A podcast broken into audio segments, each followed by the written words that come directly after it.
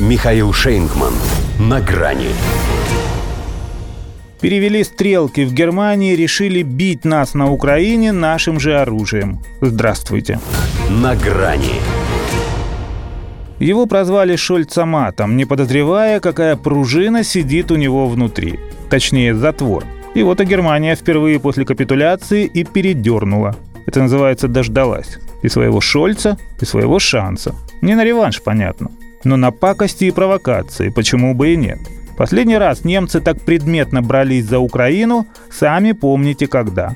А они, похоже, забыли, чем это закончилось. Или подумали, что два раза в одну воронку не упадет. В общем, стоило им разговеться, приняв таки решение о снабжении ВСУ летальным оружием, и понеслось. И вот уже к полутора тысячам противотанковых гранатометов и двум тысячам ракет «Земля-воздух» типа «Стингер», отгруженных в помощь реинкарнированной целую армию дивизии СС «Галичина», добавляет 2700 ПЗРК «Стрела», это, правда, совсем не немецкое качество. Зато немецкая практичность. Снаряды советского производства, стоявшие еще на вооружении ГДР. Им лет под 40.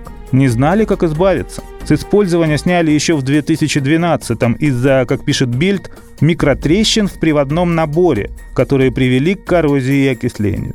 Так и ржавели бы, если бы не случай. Представилась оказия перевести стрелки. И это, конечно, верх неблагодарности и подлости – направлять на нас наше же оружие, что досталось им вместе со страной, которую мы же им и вернули в целости и сохранности.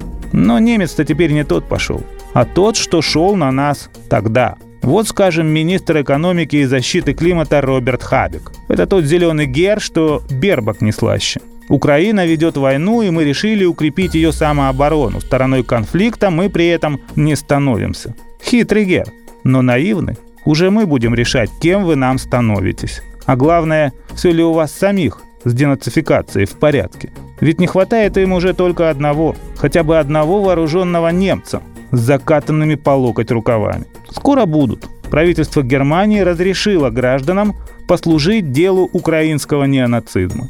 И опять прагматизм за версту прет. И от своих экстремистов избавляются, чтобы не компрометировали немецкую респектабельность. И русским проблемы создают.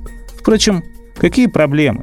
Хендехох и Гитлер капут нам заново учить не надо. Разве что сделать поправку на нового фюрера – Хотя, при всем желании, Олаф даже усики ему с челкой добавь, тусклая личность.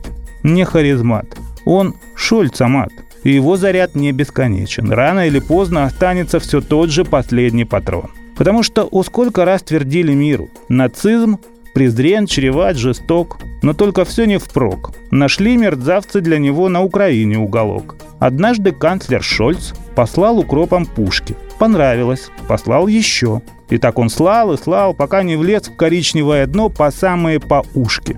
Нет смысла дальше продолжать рассказ. Мораль известна всем. Порвем на три-два раз. До свидания. На грани с Михаилом Шейнгманом.